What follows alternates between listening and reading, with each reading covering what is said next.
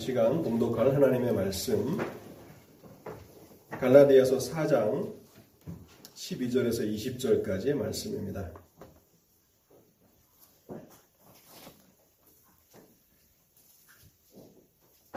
하나님의 말씀 갈라디아서 사 장 십이 절에서 이십 절까지의 말씀을 읽도록 하겠습니다.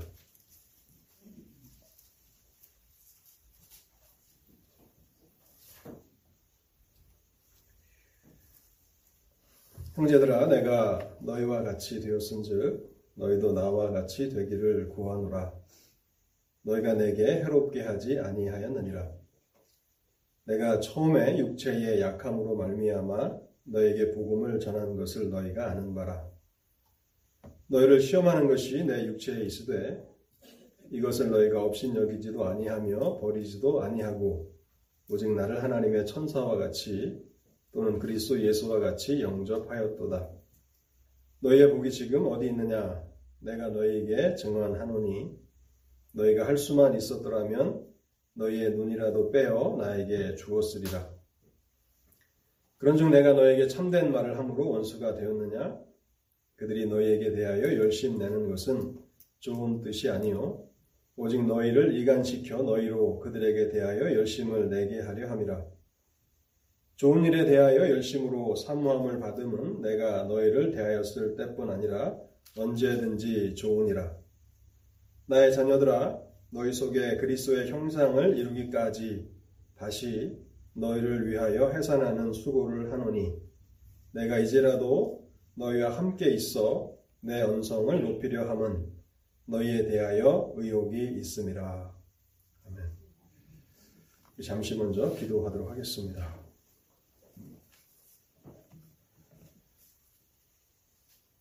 자비로우신 하나님 아버지, 오늘도 저희를 복된 예배의 자리로 인도하여 주시니 감사합니다. 이 시간에도 성령 하나님의 도우심을 간구하며 기도하오니 저희의 마음을 주관하여 주시옵소서. 저희의 마음을 부드럽게 하여 주시고 또 저희의 마음을 열어 주시옵소서. 그래서 하나님의 말씀이 저희의 마음밭에 잘 심겨지게 하옵소서. 또한 저희의 지성에 성령의 조명하심을 허락하여 주옵소서.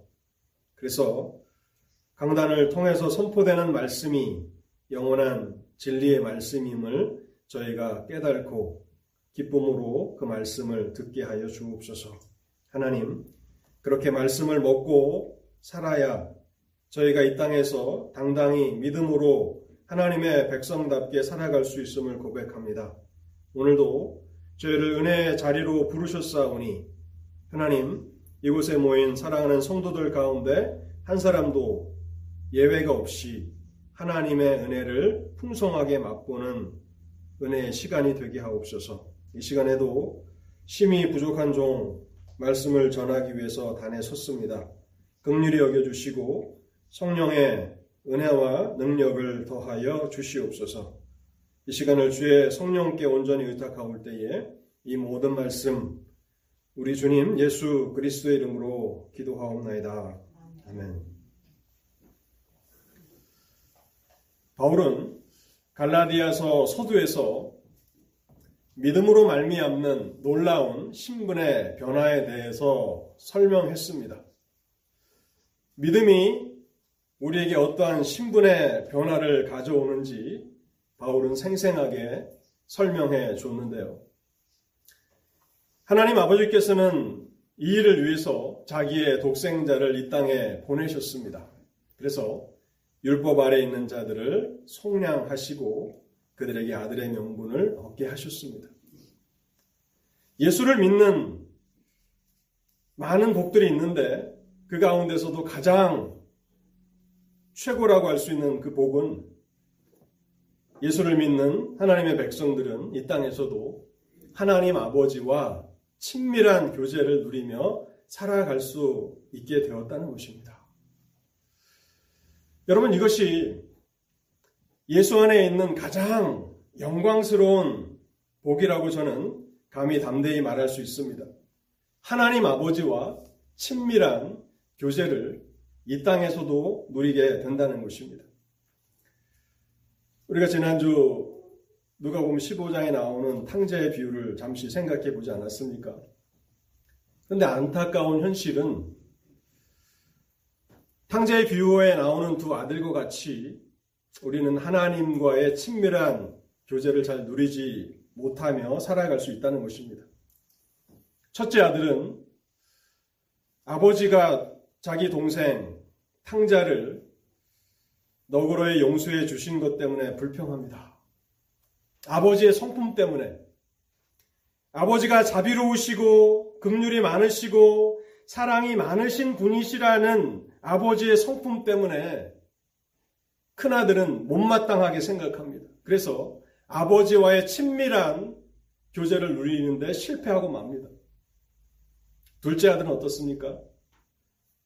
자기의 죄 때문에, 아버지 앞에 지은 그 죄 때문에 감히 자신을 아들이라고 주장할 수 없고 나를 종의 하나로 받아주십시오라고 말하면서 아버지 앞에 친밀함으로 나아가지 못합니다. 여러분, 이것이 오늘 하나님의 백성들의 그런 영적인 모습은 아닙니까? 하나님과의 친밀한 관계, 하나님의 자녀가 되었고 하나님의 아들이 되었는데 그 아버지와는 친밀한 관계를 누리지 못하고 그렇게 이 땅에서 살아가는 것, 그것은 참 그리스도인으로서 슬픈 현실이 아닐 수 없습니다. 갈라디아서 사 장 팔 절에서 십일 절까지는요. 하나님의 백성들이 이 놀라운 신분의 변화를 항상 기억하며 살아야 한다고 권면하고 있습니다. 예수를 믿음으로 아브라함의 진정한 자손이 되었고 또한 하나님의 아들이 되었다라고 하는 이 사실을 항상 기억하며 그 신분에 맞게 당당하게 믿음으로 살아가라는 것이 팔 절부터 십일 절까지의 바울의 권면입니다. 여러분, 이 일에 있어서 창세기 사십칠 장에 나오는 야곱은 우리에게 훌륭한 모범이 됩니다. 야곱은 많은 굴곡이 있는 삶을 살았지만 그가 잃어버렸던 요셉을 찾은 이후에 야곱의 삶은 하나님 가까이로 나아가는 그런 성숙함과 완전함으로 나아가는 그런 모습을 우리에게 보여주며 그의 아름다운 종말을 창세기는 기록합니다. 야곱이 애굽에 가서 애굽 왕 바로 앞에 섭니다. 여러분, 그 당시 바로의 궁전은 어떤 곳이었습니까? 수많은 신하들이 바로를 떠받치며 섬기고 있는 그런 곳이 아닙니까? 우리가 왕의 궁전, 뭐 청와대라든지 뭐 백악관 이런 데 초청된다면 얼마나 우리가 그 기세에 눌리게 되겠습니까? 그리고 그 당시 바로의 궁전은 얼마나 호화롭고 화려한 그런 궁전이었겠습니까? 그런데 야곱이, 양을 치는 그런 목자의 생활을 했던 이 야곱이 애굽 왕 바로 앞에 서서 당당히 그 바로를 축복합니다. 겉으로 볼 때는 바로는 아무런 부족한 것이 없어 보이는 사람입니다. 반면 야곱은 어떻습니까? 기근이 들어서 바로의 도움이 없이는 먹고 살 수 없는 어려운 형편 가운데 있는 그런 불쌍한 모습입니다. 그리고 그와 함께 칠십 명의 가족들을 거느리고 이제 바로의 도움을 받기 위해서 온 것이죠. 그러나 야곱은 자신이 누구인지, 자신의 정체성을 분명히 인식하고 있었습니다. 그래서 자신이 하나님의 약속의 수요자로서 하나님의 축복이 자신을 통하여 온 세상에 임하게 된다는 사실을 그는 깨닫고 있으면서 바로 앞에서도 주눅들지 않습니다. 위축되지 않고 그를 당당히 축복할 수 있었습니다. 오늘 우리가 그렇게 살아야 한다는 것입니다. 세상 사람들이 더 높은 권세를 가질 수 있습니다. 보기와 영화와 또 남들이 자랑할 만한 그러한 많은 것들을 소유한 채 살아갈 수 있습니다. 그러나 우리는 그 앞에서 주눅들거나 위축되지 말아야 합니다. 우리가 누구인가를 생각할 때에 예수 그리스도의 십자가의 사역을 통해서 우리는 율법의 저주에서 속량받았고 하나님의 자녀의 명분을 얻었다라고 하는 우리의 이 신분을 기억할 때에 우리는 당당히 믿음으로 이 땅을 살아가야 한다는 것입니다. 이제 십이 절부터 이제 오늘, 오늘 제가 강단에서 읽은 이십 절까지의 말씀을 살펴보게 되는데요. 십이 절부터 이십 절까지는 바울과 갈라디아 교회 성도들 간에 이전에 친밀했던 관계를 떠올리면서 바울이 갈라디아 교회 성도들을 간곡한 말로 권면하는 내용입니다. 바울이 처음 갈라디아 지방에 가서 복음을 전했을 때 바울은 육체의 약함 가운데 있었다고 쓰고 있습니다. 십삼 절 말씀을 보시기 바랍니다. 내가 처음에 육체의 약함으로 말미암아 너희에게 복음을 전한 것을 너희가 아는 바라. 복음 전도자로서 바울이 가지고 있었던 이 육체의 약함은 그에게는 큰 약점이 될 수도 있는 것이었습니다. 어떤 측면에서 본다면 바울이 가진 이 육체의 약함 때문에 바울이 전하는 복음이 거절될 수도 있는 그러한 상황이었습니다. 여러분, 강단에 서는 사람이 많이 이렇게 연약하고 또 삶도 궁핍하고 또 환경이 참 불행해 보이면 그 사람이 전하는 그 복음이 잘 전달이 되겠습니까? 그런 측면에서 보면 약점, 바울이 가졌던 이 육체의 약함이 얼마나 큰 장애물이 되었을까를 우리가 생각합니다. 십사 절에 보면 바울 자신도 그것을 인정하고 있어요. 너희를 시험하는 것이 내 육체에 있으되 이것을 너희가 업신 여기지도 아니하며 버리지도 아니하고 오직 나를 하나님의 천사와 같이 또는 그리스도와 그리스도 예수와 같이 영접하였도다. 우리가 눈여겨봐야 하는 것은 너희를 시험하는 것이라는 말과 업신여기다, 버리다 라고 하는 그런 표현입니다. 바울은 겉으로 보면 참 초라한 모습으로 갈라디아 지방에 도착했고 그러한 모습으로 복음을 전했다는 것입니다. 그리고 그것은 복음을 들었던 갈라디아 교회 성도들에게 시험이 될 수도 있는 일이었습니다. 하나님을 잘 섬긴다라고 하는 저 사람은 왜 저렇게 어떤 질병에 걸려서 연약한가? 또한 그것 때문에 바울을 업신 여길 수도 있었다는 것입니다. 그리고 결국에는 그가 전하는 복음을 더 이상 듣지 않고 복음을 저버릴 수도 있는 그러한 육체의 연약함이 자기 자신에게 있었다고 바울은 솔직하게 인정하고 있는 것입니다. 그것을 잘, 알, 잘 알았기 때문에 바울이 고린도후서 십이 장 칠 절에 보면요. 이 일을 위해서 하나님 앞에 기도합니다. 여러 계시를 받은 것이 지극히 크므로 너무 자만하지 않게 하시려고 내 육체의 가시 곧 사단의 사자를 주셨으니 이는 나를 쳐서 너무 자만하지 않게 하심이라. 이것이 내게서 떠나가기를 위하여 내가 세 번 주께 간구하였더니 나에게 이르시기를 내 은혜가 내가 내게 족하도다. 이는 내 능력이 약한 데서 온전하여짐이라 하심지라. 이 육체의 약함이 무엇인지 우리는 정확히 알 수는 없지만 이것이 복음을 전하는 데 있어서 장애물이 될 수 있다라고 하는 것을 바울도 인정하면서 그것을 고쳐주시기를 위해서 하나님 앞에 세 번이나 간구합니다. 근데 하나님께서 어떻게 응답하십니까? 내 은혜가 내게 족하다. 더 이상 그 일로 기도하지 말라고 그렇게 말씀하셨다는 것입니다. 특별히 우리의 주목을 끄는 단어는 버리다라고 하는 단어인데요. 버리다. 이 버리다라고 하는 말은 침을 뱉는다라고 하는 뜻을 가지고 있습니다.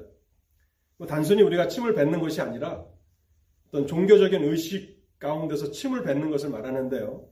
악한 세력으로부터, 악한 영으로부터 자신을 보호하기 위한 수단으로서 침을 뱉는 행위를 말하는 것입니다. 그래서 침을 뱉는다는 것은 어떤 것으로부터 관계를 끊고 완전히 돌아서는 것을 말하는 것입니다. 한국적인 표현으로 이 본문을 번역한다면 아마 이렇게 번역하는 것이 적당할 것 같습니다. 소금을 뿌리다. 우리도 이렇게 그 악한 기운이, 불길한 어떤 일이 집안에 들어오지 못하도록 소금을 뿌리지 않습니까? 그리고 불길한 어떤 일을 전하는 사람이라든지 또 자신에게 해로운 일을 하는 사람에게 소금을 뿌려서 그 악한 기운을 쫓아내는 그러한 풍습이 있지 않았습니까? 그런 의미인 것입니다. 침, 침을 뱉는다, 버린다라고 하는 것은 그 사람으로부터 완전히 내가 단절되고 돌아선다는 것입니다. 바울이 너희가 나에게서 그렇게 침을 뱉고 돌아서지 않았다라고 말하는 것을 보면 바울이 가진 이 약점이 얼마나 큰 장애물이 되었는지를 우리는 충분히 생각할 수 있습니다. 더 나아가서 갈라디아 교회는 이러한 육체적인 약함을 가지고 있었던 바울을 하나님의 천사와 같이 그리스도 예수와 같이 영접하였다고 쓰고 있습니다. 나를 멸시하고 나를 업신여기고 나에게서 돌아서도 내가 특별히 할 말은 없겠는데, 근데 처음에 바울이 갈라디아 지방에 가서 복음을 전할 때 갈라디아 성도들은 자신을 하나님의 천사와 같이 영접하였고 그리스도 예수와 같이 그렇게 영접하였다는 것입니다. 얼마나 그들이 바울이 전하는 복음을 기쁨으로 들었고 또 복음을 전하는 자로서 바울에게 사랑과 존경을 나타냈는지를 우리는 충분히 생각할 수 있습니다. 갈라디아 교회 성도들은 바울을 사랑하였습니다. 그래서 십오 절에 보면요, 바울이 원했다면 자신들의 눈이라도 빼어줄 작정이었다고 말하고 있습니다. 십오 절을 제가 다시 한번 읽어보겠습니다. 너희의 복이 지금 어디 있느냐? 내가 너에게 증언하노니 너희가 할 수만 있었더라면 너희의 눈이라도 빼어 나에게 주었으리라.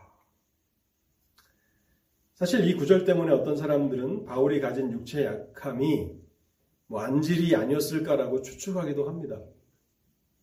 또 어떤 사람들은 육체의 약함은 바울의 비호감적인 외모였을 것이라고 이야기합니다. 바울은 키가 작았고 또 머리는 대머리였다고 하는데, 그래서 이런 사람들에게 이렇게 호감을 주지 못하는 외모가 육체의 약함이 아니었을까. 또 어떤 사람들은 간질, 뇌전증이라고 오늘날은 그렇게 얘기하죠. 그러한 질병이 아니었을까라고 추측을 합니다. 그런데 우리는 성경이 이 부분에 대해서 상세하게 정보를 제공해 주지 않기 때문에 그것이 무엇인지 정확히 알 수는 없습니다. 그러나 분명한 것은 바울이 그것 때문에 복음을 전하는 데 있어서 장애물과 같이 여겼다는 것입니다. 우리는 여기서 이러한 질문을 던져보아야 합니다. 하나님께서는 왜 복음을 전하라고 택하셨던 바울에게 이러한 약점을 허락하셨는가 하는 것입니다. 왜 하나님께서는 바울을 통해서 죽은 자도 살리시고 수많은 병자들을 고치시면서도 바울이 가지고 있었던 그 약점은 해결해 주시지 않았는가 하는 것입니다. 하나님이 원하셨다면 당장이라도 그것을 쉽게 고치셨을 것인데, 그러나 하나님은 그렇게 하시지 않았다는 것입니다. 우리는 이 부분을 깊이 생각해야 하는 것입니다. 하나님은 그렇게 하시지 않았어요. 내 은혜가 내게 족하다라고 말씀하시고 바울의 세 번의 간절한 기도를 들어주지 않으셨습니다. 여기에는 세 가지 교훈이 있는데요. 첫 번째는요, 육체의 약점을 가지고 복음 사역을 하는 것이 바울에게 더 유익한 것이기 때문에 그러한 것입니다. 육체의 약함을 가지고 이것만 하나님께서 해결해 주시면 내 복음 사역이 더 성공적이고 더 많은 사람들을 그리스도께로 인도할 수 있을 것 같은데 하는 그 육체의 약함을 가지고 사역을 하는 것이 바울에게 더 유익한 것이라고 하나님은 판단하신 것입니다. 그로 하여금 교만하지 않고 하나님만을 전적으로 의지하게 만드는 그러한 역할을 했던 것이죠.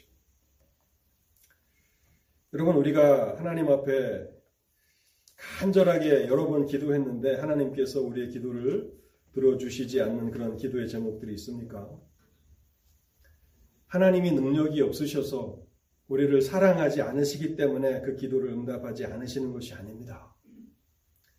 그 약점 때문에, 그 아픔 때문에, 그 장애물과 같이 여겨지는 것 때문에 우리가 교만하지 않게 된다는 것입니다. 그리고 나 자신을 의지하지 않고, 내가 가진 재능을 의지하지 않고 하나님만을 전적으로 의지하게 된다는 것이죠. 하나님은 우리에게 가장 유익한 것이 무엇인지를 아시고 그것을 주시는 하나님이십니다. 그래서 바울이 고린도후서 십이 장 칠 절에 보면요. 칠 절부터 구 절에 보면 나에게 이르기를 내 은혜가 내게 족하다. 이는 내 능력이 약한 데서 온전하여 짐이라 하신지라. 그러므로 도리어 크게 기뻐함으로. 바울이 기뻐합니다. 크게 기뻐합니다. 하나님 어찌 나에게 이러실 수 있습니까? 다른 사람들의 병은 잘 고쳐주시면서 왜 나의 기도에는 응답하지 않습니까? 라고 불평하고 불만할 수 있는데 바울은 오히려 크게 기뻐했다고 말하고 있습니다. 하나님을 온전히 신뢰했던 것이죠. 이것 때문에 나를 하나님께서 교만한 자로 살아가지 않게 하시는구나. 이것 때문에 내가 나를 의지하지 않고 하나님만 전적으로 의지하며 평생을 살아가게 하시는구나 깨달고 하나님 앞에 크게 기뻐했다고 말하고 있습니다. 두 번째는요. 바울이 육체의 약함을 가지고 사역하는 것이 갈라디아 교회 성도들에게도 유익한 것이었습니다. 왜 그렇습니까? 그들은 복음을 전하는 바울을 의지하지 않고 오히려 바울을 보내신 하나님을 의지하며 살아갈 수 있었기 때문에 그렇습니다. 우리는 얼마나 보이는 사람을 우상화시키고 그들을 의지하는데 기울어지기 쉬운 사람들입니까? 대형 교회들을 보십시오. 물론 뭐 대형 교회가 다 잘못된 것은 아니지만 목회자를 우상화시키기가 얼마나 쉽습니까? 그 목사를 의지하며 살아가기 얼마나 쉽습니까? 그런데 그것은 성도들에게 유익하지 않다는 것입니다. 그들을 세우시고 그들을 보내시는 하나님을 의지해야지 사람을 의지해서는 안 되기 때문에 하나님께서는 바울이 얼마나 위대하고 얼마나 놀라운 그런 사역을 했습니까? 유럽의 모든 교회들 다 바울이 돌아다니면서 세우지 않았습니까? 근데 그에게 육체의 약함을 주셨습니다. 육체의 가시, 사단의 사자. 얼마나 그에게 고통스럽고 인간적인 측면에서 본다면 참 큰 장애물이었는지 그것을 주셔서 바울 자신은 교만하지 않게 하시고 성도들은 사람이 아닌 그 바울을 보내신 하나님만을 의지하도록 만드시기 위해서 그렇게 하셨다는 것입니다. 우리가 보이는 사람을 의지하게 된다면 우리는 반드시 낙심하게 될 것이고 실망하게 될 것입니다.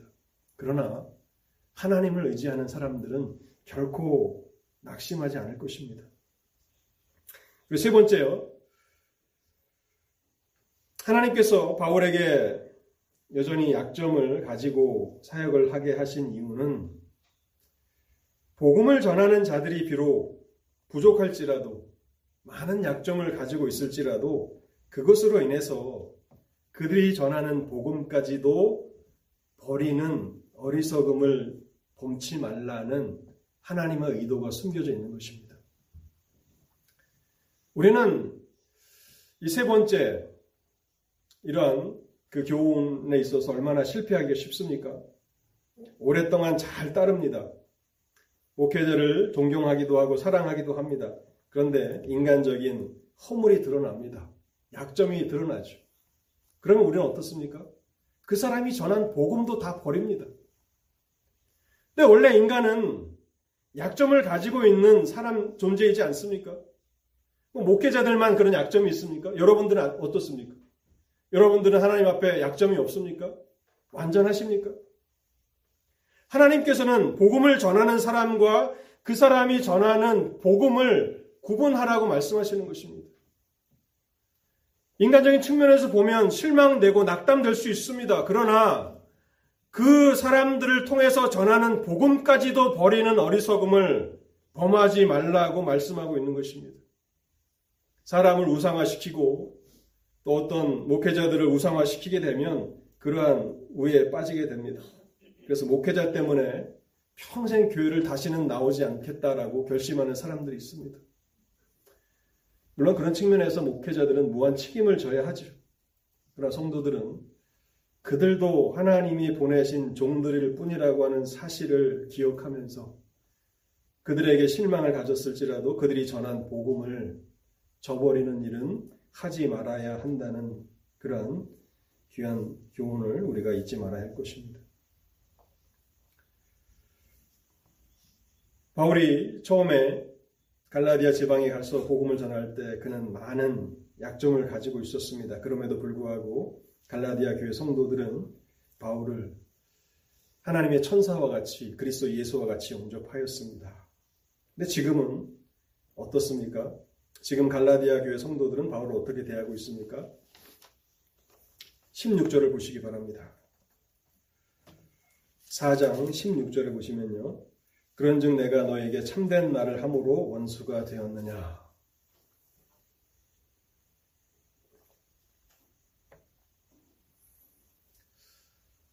본문은 사람의 칭찬과 인기와 평가라는 것이 얼마나 변덕스럽고 불확실한 것인가를 잘 보여줍니다. 그래서 바울은 사람들의 평가에 연연히 하지 않았습니다. 처음에는 약점을 가지고 그들 가운데 나아갈 때는 이것이 그들에게 시험거리가 될까? 이것 때문에 내가 업신여김을 받지는 않을까? 내가 전하는 복음을 거절하지는 않을까라고 두려워하며 염려하며 그렇게 나아갔는데 그때에는 갈라디아 교회 성도들이 하나님의 천사와 같이 그리스도 예수와 같이 자신을 영접하였더니 이제는 자신을 원수처럼 여기고 있다는 것입니다. 사람의 칭찬과 인기와 평가라는 것은 참 변덕스러운 것이고 불확실한 것입니다.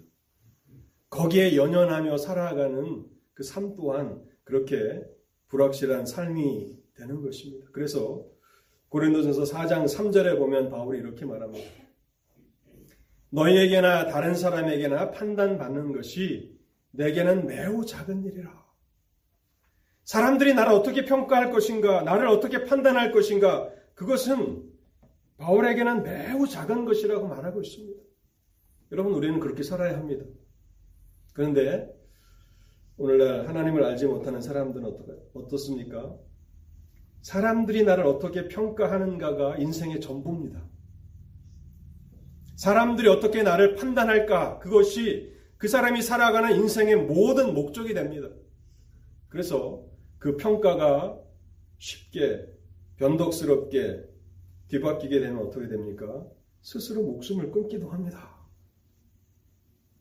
바울은 사람들에게 판단받는 것이 내게는 매우 작은 일이라고 말하고 있고 사 장 삼 절 마지막에 보면 다만 나를 심판하실 이는 주시니라 라고 말씀하고 있습니다. 하나님이 나를 어떻게 판단하실까, 나를 어떻게 평가하실까에 그는 모든 초점을 맞추며 살아가고 있었다는 것이죠. 그래서 서운하긴 하지만 그것 때문에 바울이 절망하거나 낙담하고 있지는 않습니다. 그러면서 바울은 지금 갈라디아 교회 성도들의 이 영적인 상태가 지극히 저급한 상태로 끌어내려졌음을 지적하고 있습니다. 한때는 자신을 천사와 같이 그리스도 예수와 같이 그렇게 환영했던 이 사람들이 하나님의 진리를 말하는 사도인 바울을 원수처럼 여기는 이러한 영적인 변화를 바라보면서 바울은 실망하고 있고 또 마음 아파하고 있는 것입니다. 그런데 이 모든 것이 바로 율법주의자들 때문이라는 사실을 십칠 절에서 이렇게 지적합니다. 그들이 너에게 대하여 열심 내는 것은 좋은 뜻이 아니요 오직 너희를 이간시켜 너희로 그들에 대하여 열심을 내게 하려 함이라.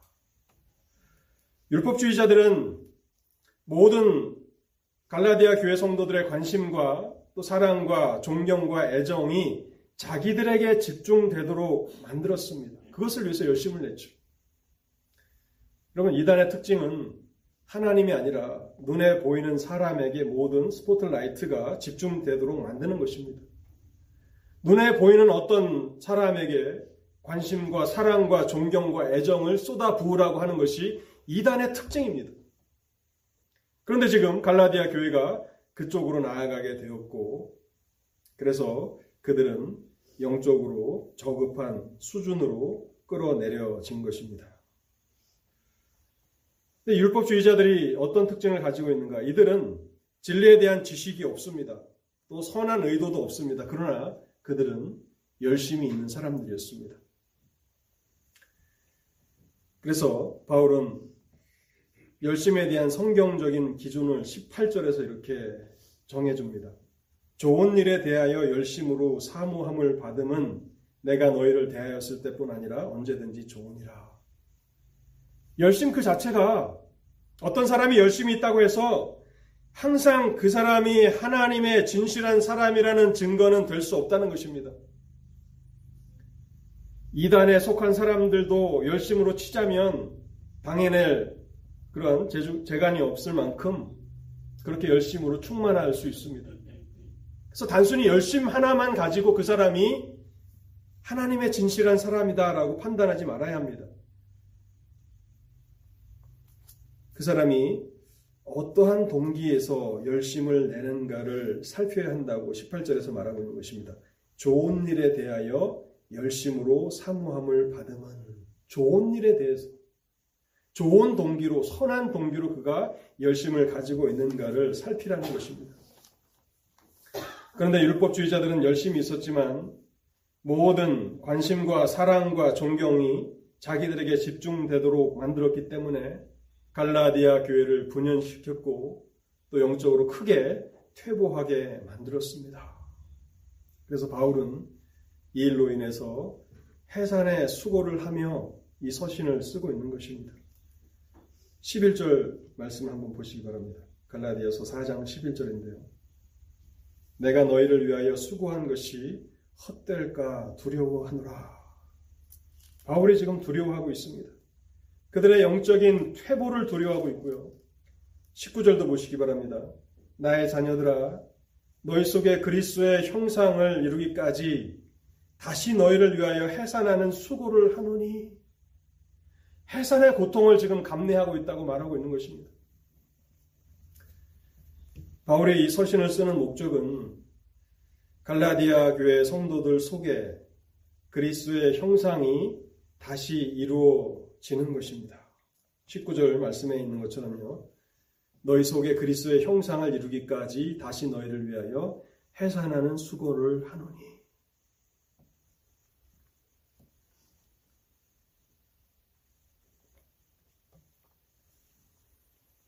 해산하는 수고를 한다라고 하는 것은 바울이 서신을 쓰고 있는 그 당시 여인에게 있어서는 죽음에 견질 수, 견줄 수 있는 그런 고통을 말하는 것입니다. 물론 오늘날은 의학이 많이 발달되었기 때문에 그런 죽음의 고통을 느끼며 출산하지는 않죠. 근데 지금 바울이 이 서신을 쓰고 있는 당시 성경에 보면 베냐민을 출산하다가 라헬이 고통 가운데 죽어간 그 사건을 복음서에서도 또 창세기에서도 기록하고 있지 않습니까? 바로 그러한 고통을 말하는 것입니다. 죽을 수도 있는 그런 고통.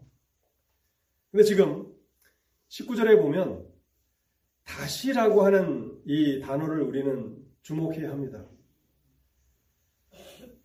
너희 속에 그리스도의 형상을 이루기까지 다시 너희를 위하여 해산하는 수고를 한다고 말하고 있습니다. 바울은 이전에 갈라디아 교회 성도들에게 복음을 전하기 위해서 해산하는 수고를 했었습니다. 그런데 그 죽음과도 견줄 수 있는 그 고통을 다시 갈라디아 교회 성도들을 위해서 감당하려 한다고 쓰고 있는 것입니다.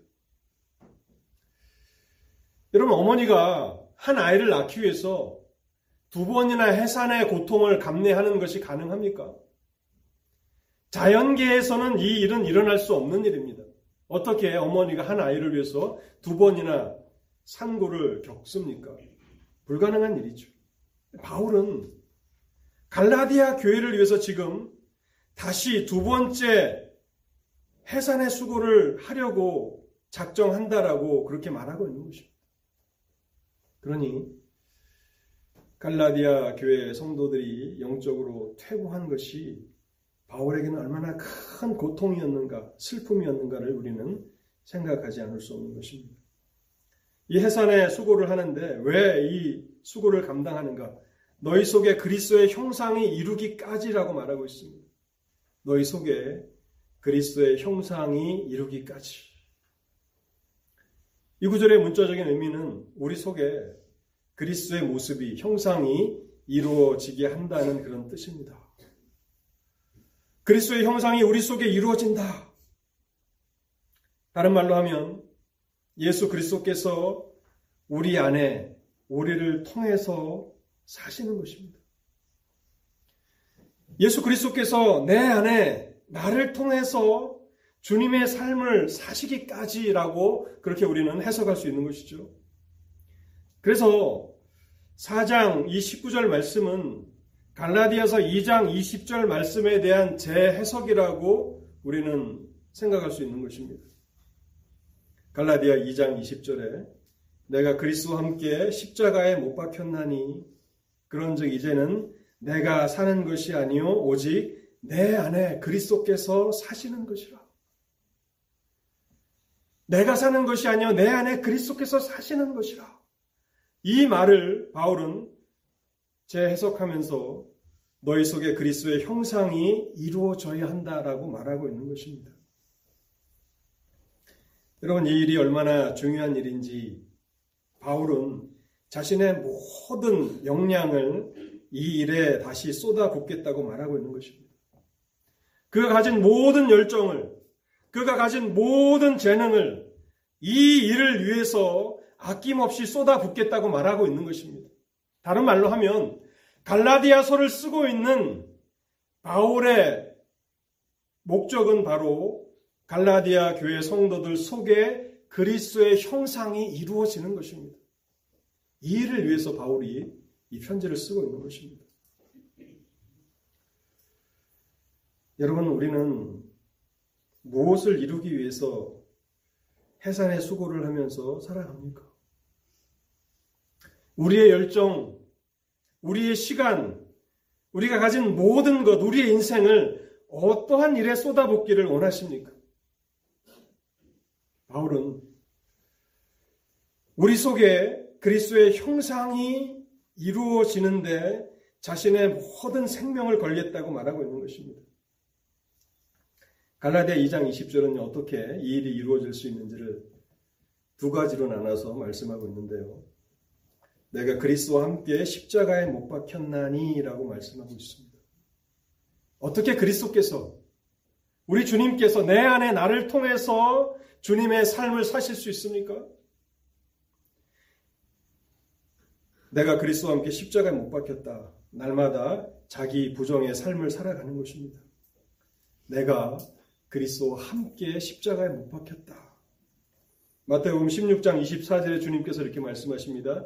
아무든지 나를 따라오려거든 자기를 부인하고 자기 십자가를 지고 나를 따를 것이니라.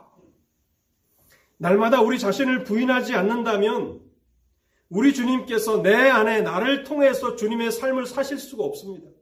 그래서 날마다 자기 부인하는 삶을 살아가는 것이고요. 두 번째는 날마다 주님께 순종하며 주님의 뜻을 따라서 살아가는 것입니다. 갈라디아 이 장 이십 절 하반절을 보면 이제 내가 육체 가운데 사는 것은 나를 사랑하사 나를 위하여 자기 몸을 버리신 하나님의 아들을 믿는 믿음 안에서 사는 것이라. 왜 내가 날마다 죽어야 합니까? 왜 날마다 내 자신을 부인해야 합니까? 우리 주님이 나를 사랑하사 나를 위하여 자기 몸을 버리셨다라고 하는 사실을 우리가 알기 때문에 날마다 내 자신은 죽고 내 안에 나를 통해서 나의 주님이 사시기를 염원하며 소원하며 그렇게 살아가는 것입니다. 그렇게 되면 어떠한 일이 일어납니까? 우리는 온전히 주님을 신뢰할 수 있습니다. 우리가 기도하지만 우리가 애타게 기도하지, 기도하고 소원하며 간구하지만 하나님께서 그 응답에 거절하실 때도 우리는 주님을 신뢰하기 때문에 크게 기뻐할 수 있습니다. 내가 원하는 것을 기도를 통해서 이루지 못할 때도 기뻐할 수 있습니다. 왜냐하면 주님을 신뢰하기 때문에, 그리고 우리의 생각과 우리의 소원과 우리의 열망이 점점 주님을 닮아갑니다. 주님이 생각하시는 것처럼 생각하고 주인, 주님께서 소원하시는 것을 우리도 소원하고 주님이 열망하시는 것을 우리도 열망하며 살아갑니다. 그리고 일상의 언어와 삶에서 그리스도가 나타나는 것입니다. 여러분, 이것이 바울이 갈라디아서를 쓰는 목적입니다. 그렇게 되기를 소망하기 때문에 바울은 내가 두 번째 상고의 고통을 기꺼이 감당하려 한다고 말하고 있는 것입니다. 그래서 우리의 전 인격 가운데 우리가 이 세상에서 사람들과 맺는 모든 인간관계 가운데서 그리스도를 나타내며 살아가는 것입니다. 고린도 후서 이 장 말씀을 제가 한번 읽고 오늘 설교를 마치겠습니다. 고린도 후서